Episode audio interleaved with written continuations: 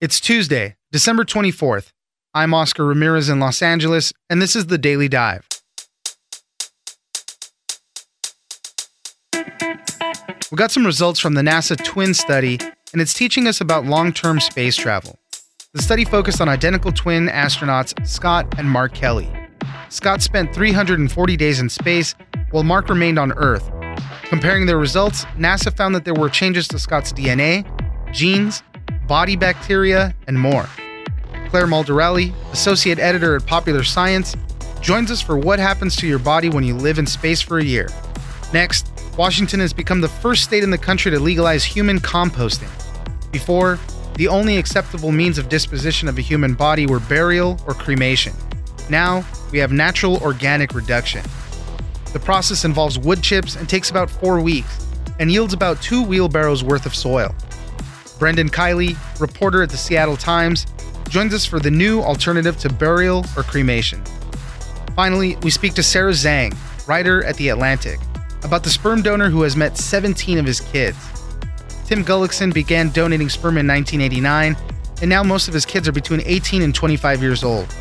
They found him and other siblings through the donor sibling registry and DNA test sites like 23andMe. It's news without the noise. Let's dive in. The only big surprise was how long uh, a year is. It seemed like I'd lived there forever.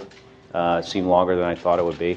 Going to Mars, if it takes you know two years or two and a half years, um, yeah, that's that's doable. The, certainly, you know, the first people that go there, that's going to be a big, uh, big motivator being first. Joining us now is Claire Maldarelli, associate editor at Popular Science. We're going to be talking about something I had been interested for a long time and kind of waiting for the NASA twin study. This is Scott Kelly and Mark Kelly, two identical twins who are also astronauts. It's really one of those rare occasions. But NASA wanted to study the long term effects on the body of being in space. Scott Kelly was in space for about 340 days while his brother remained here on Earth. And then when he came back, they did a compare and contrast of all sorts of different things that they can do. Tell us a little bit about the study and then what some of the findings were. So one of the more interesting ones that they found, so they narrowed in on looking at the two brothers' telomeres, and telomeres are basically these molecules that sit at the end of our DNA segments, and their main goal is sort of to protect DNA from damage or degradation. And over time, the aging process, of course, does this, and so we see as we age, we see our telomeres decrease. But we also know that other factors like stress and environmental factors will sort of speed up this aging process. So originally, the researchers predicted that because space is this sort of stressful environment, they thought that Scott Kelly, who spent that year in space, his telomeres would deteriorate or damage more than his brother Mark. And what they found actually was the opposite, that Scott perhaps might have lengthened. And what they actually saw was this increase in activity of proteins that regulate telomere length. So that means that the body is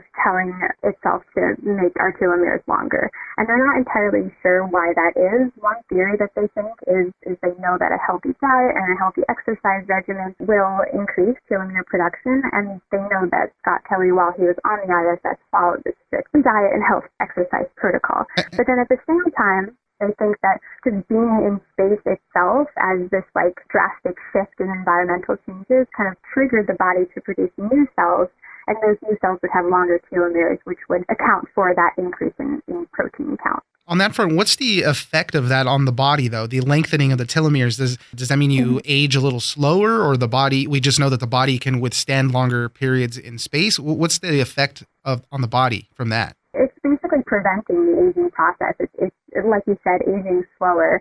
And so researchers thought originally that your body would age quicker in space because it's this sort of stressful environment. And what they found was that maybe this isn't true, that maybe our bodies can withstand space for longer periods wow. of time than we thought. He had some uh, changes to his genes. Uh, a lot of this, they uh, think it was because exposure to radiation were not under the safety of uh, the umbrella of the Earth. Right. some of the radiation caused changes to his genes as well. This is another one that they're not sure about, that they have to sort of study longer. But what they saw was different changes in our DNA. And gene changes are basically permanent alterations in our DNA. And so the ones that they saw, they were extremely more prominent in Scott Kelly versus his brother Mark. And what they think is that increased radiation exposure because space has so much more radiation than Earth that that accounts for these changes. So what does that mean? They have to sort of follow those changes over time and see if they account for anything. So we know that changes like that can over time cause cancer or can over time cause other forms of disease. So understanding which ones we're looking for now by comparing which ones were changed in Scott versus which ones were changed in Mark, we can sort of follow those changes and see if they do lead to any diseases that could be accounted for from his time in space. The last big change that they noticed had to do with the bacteria in Scott's body. This influences a lot of stuff our digestion, our metabolism, a hmm. role in our immune and bone and muscle systems. So, this one is a pretty important one. What happened there? People often overlook the microbiome, or scientists have for a long time, but recently there's just been this like surge in research and understanding of the effects that the microbiome, which is our gut bacteria as well as the bacteria that live on our skin, affect our health. And so what they found was was that there was a dramatic shift from when he went to space and then from when he when Scott was on Earth and went to space and then also a change compared to his brother Mark who stayed on Earth. But what they found was that those changes came right back to normal when he returned to Earth. So he, he didn't experience any dramatic loss of bacterial diversity, which researchers think is crucial to a healthy microbiome during that process. And so that is kind of a positive affirmation that maybe the body can withstand, especially the microbiome at least, can withstand these long-term space travel and can find its way back to normal when it reaches a, a more normal environment. Claire Maldarelli, Associate Editor at Popular Science. Thank you very much for joining us. Thank you.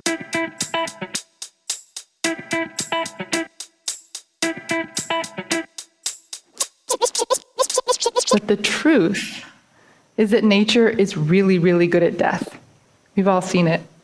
When organic material dies in nature, microbes and bacteria break it down into nutrient rich soil, completing the life cycle. In nature, death creates life. Joining us now is Brendan Kiley, reporter at the Seattle Times. Earlier this week, Governor Jay Inslee signed a new bill making Washington the first state in the U.S. to legalize human composting. It's called natural organic reduction or alkaline hydrolysis, sometimes called liquid cremation.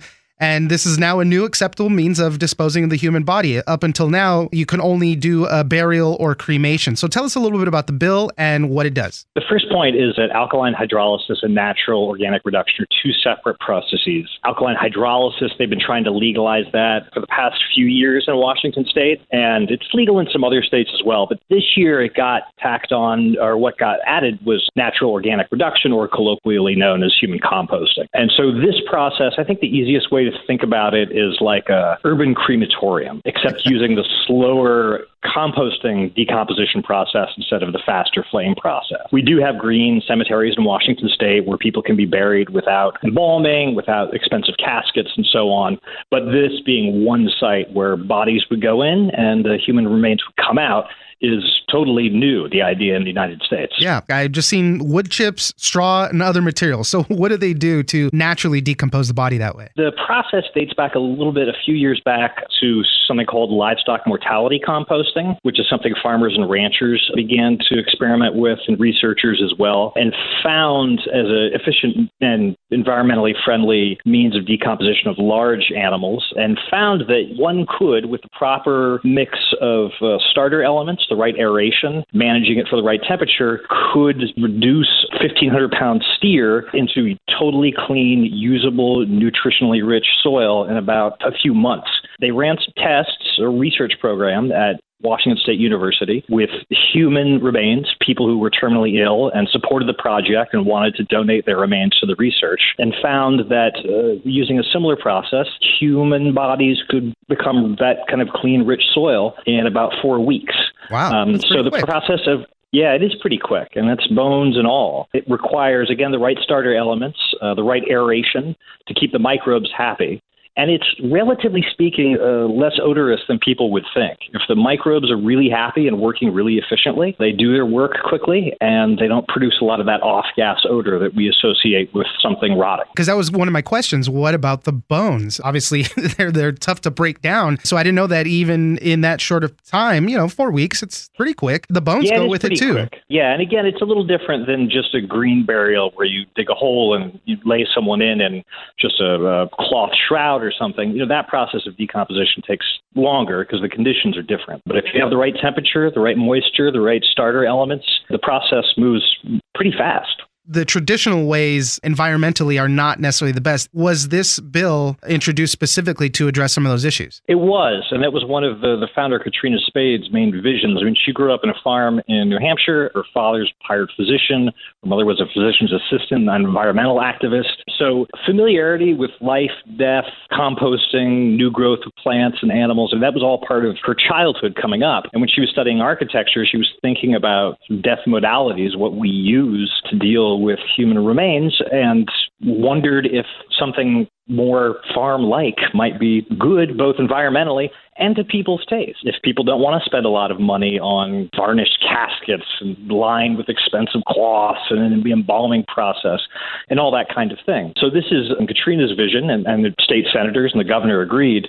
was a simpler, less expensive, less complicated, more natural, more environmentally friendly option for people's remains after they pass away. Katrina Spade, so she's the developer of the Urban Death Project. Is she the one behind this Recompose company who's going to be building kind of these new burial plots for this stuff. That's right. Katrina Spade started a nonprofit called the Urban Death Project, I think around 2014, and began the process of talking to scientists and attorneys and uh, death care experts from around the country, a lot, lot on the West Coast, and formed a board, and they moved into a, a for profit model, a small business model, to have Recompose. And now that the legislation has passed and the governor has signed it, the next step is for them to develop the rules uh, necessary with the Department of Licensing, all that kind of stuff, and find a site and start building you know, when people get cremated, oftentimes they spread the ashes, maybe mm-hmm. in their loved one's favorite place. Loved ones are allowed to keep this soil that is made. You know, a body would create about two wheelbarrows full of soil, and you can take it to a home garden wherever you want to put it. You know, plant a tree, plant vegetables. So that's kind of a cool notion to breathe life out of somebody's passing as well. Oh, that's absolutely the case, and, and part of the attraction behind it. I mean, I spoke to one older gentleman who's a big supporter of this from Eastern Washington. Has been a career nurse all his life, working in intensive cardiac care units.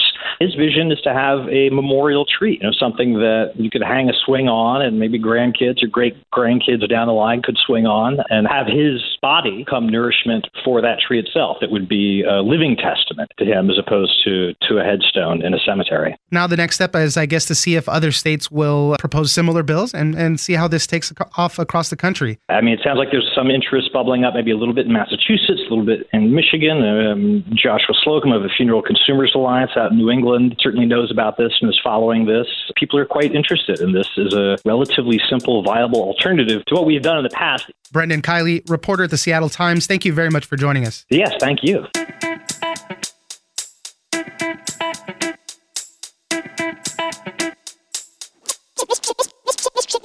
She really wanted to do was create a website where people could connect not only with their donor, but also with, as it's saying in the name, their siblings. So what you've started to see is people who maybe haven't even found their donor, but have really relationships with their have siblings, like kind of all over the country. Joining us now is Sarah Zhang, writer at The Atlantic. We're going to be talking about an unconventional family.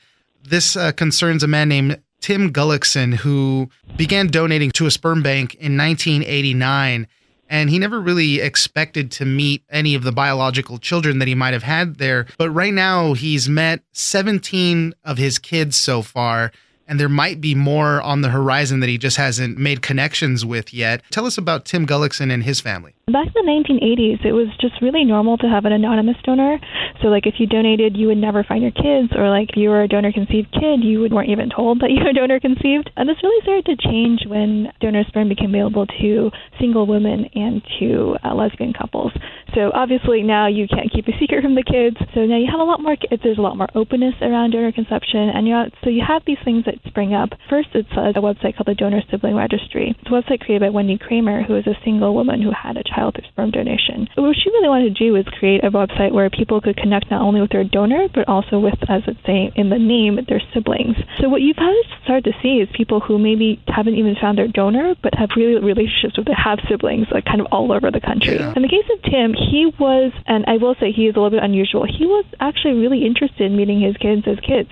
So he signed up when he first heard about this website back in, I think, 2004. At the time, there were a few other mothers on the site who had also heard about the website. I think they'd like seen him on Dr. Phil or something. They were interested, but they were like hesitant about bringing a stranger into their family, right? As like you might understand. Yeah, most people would be exactly. But there was this one mother and one son in particular who was nine years old. His name was McKay, and he I was always really, really interested in knowing his father. He actually kept a daddy box going back for several years. So he was nine years old, and like when he was at school and he would have Father's Day and like make Father's Day cards, he was like, well, I have no one to give it to, and he started keeping this daddy box. And so when he was nine years old, his mother got on the site and she messaged him, and she actually told him, your son wants to meet you. I don't want to portray this as like typical because I think if you talk to people who are donor conceived, they have a lot of different ways of thinking about whether they're donors or father or not.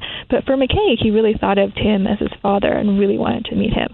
So Tim flew down to Texas. He lives in San Francisco, and they met for the first time and kind of hit it off. And all these photos with them. And once he started posting photos of himself with one kid, and all the other mothers on the site started being like, "Oh, you know, like maybe we should have our kids meet too." So it ended up that they started this annual trip where he would take them to Bass Lake every summer. Now they're up to 17 kids that he's met, and they're about to have their annual trip in July. Everybody gets something different out of this. McKay did want a father. He wanted to meet his dad. For a lot of the other kids, though, that wasn't really the main point of it. They wanted to find their siblings. They wanted to Yeah. find those other family members. And that's why I said, you know, this is a big unconventional family. Obviously, each kid had their own family, their other parents, but they kind of formed this other unit, other family unit, basically, out of this. But uh, talk a little bit about that because a lot of these other kids were looking for their siblings specifically. Yeah, exactly. I talked to one girl named Amelia, and she was actually one of the first kids that Tim met as well after McKay.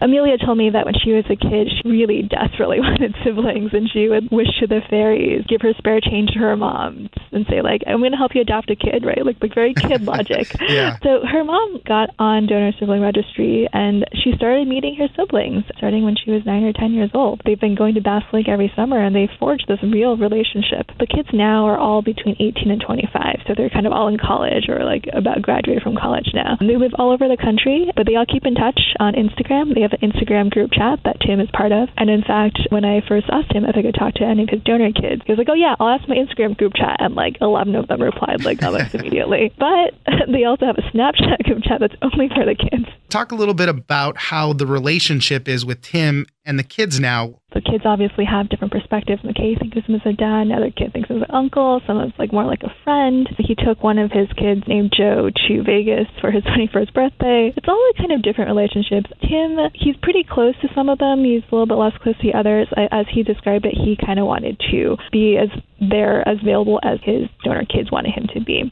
We've talked about another story before where people use these services to track down family members. And it's just another sweet story of how a new family unit can be formed. And as you said, they've done this tradition now where they go to Bass Lake every year as a whole family. They rent a huge van and, you know, they get out there and have fun. And all the kids love each other and they have all these sibling rivalries and they're that new family unit. One of the things that was um, kind of really struck me in talking to the siblings and their different relationships is that you know uh, Tim lives in San Francisco, but his sperm went all over the country, and um, some of the you know some of the women who picked him were single mothers, some were lesbian couples, but there were also sometimes uh, you know just a, a heterosexual couple where the uh, father was infertile. Um, and it's been really interesting to hear some of the kids talk about like how to navigate that right? Like how do they have um, how they are able to be excited to have this like whole new family of half siblings but also like have to keep the relationship with their father. Um, in one case one of the girls i talked to her name was sam. She's uh, i think she's 20 now and in college. Um, she first met sam uh, sorry she first met tim a few years ago and she told me she like, grew up in the midwest was like super conservative had like never known anyone who was out and gay. Um, and sort of being around him, being around the other kids who like grew up with lesbian mother, lesbian mothers, it like made her. She actually came out as gay um, her senior year of high school, and it was something she talked to Tim about because she, she didn't have any other experience Right. with this otherwise. Sarah Zhang, writer at The Atlantic. Thank you very much for joining us. Oh, thank you so much for having me.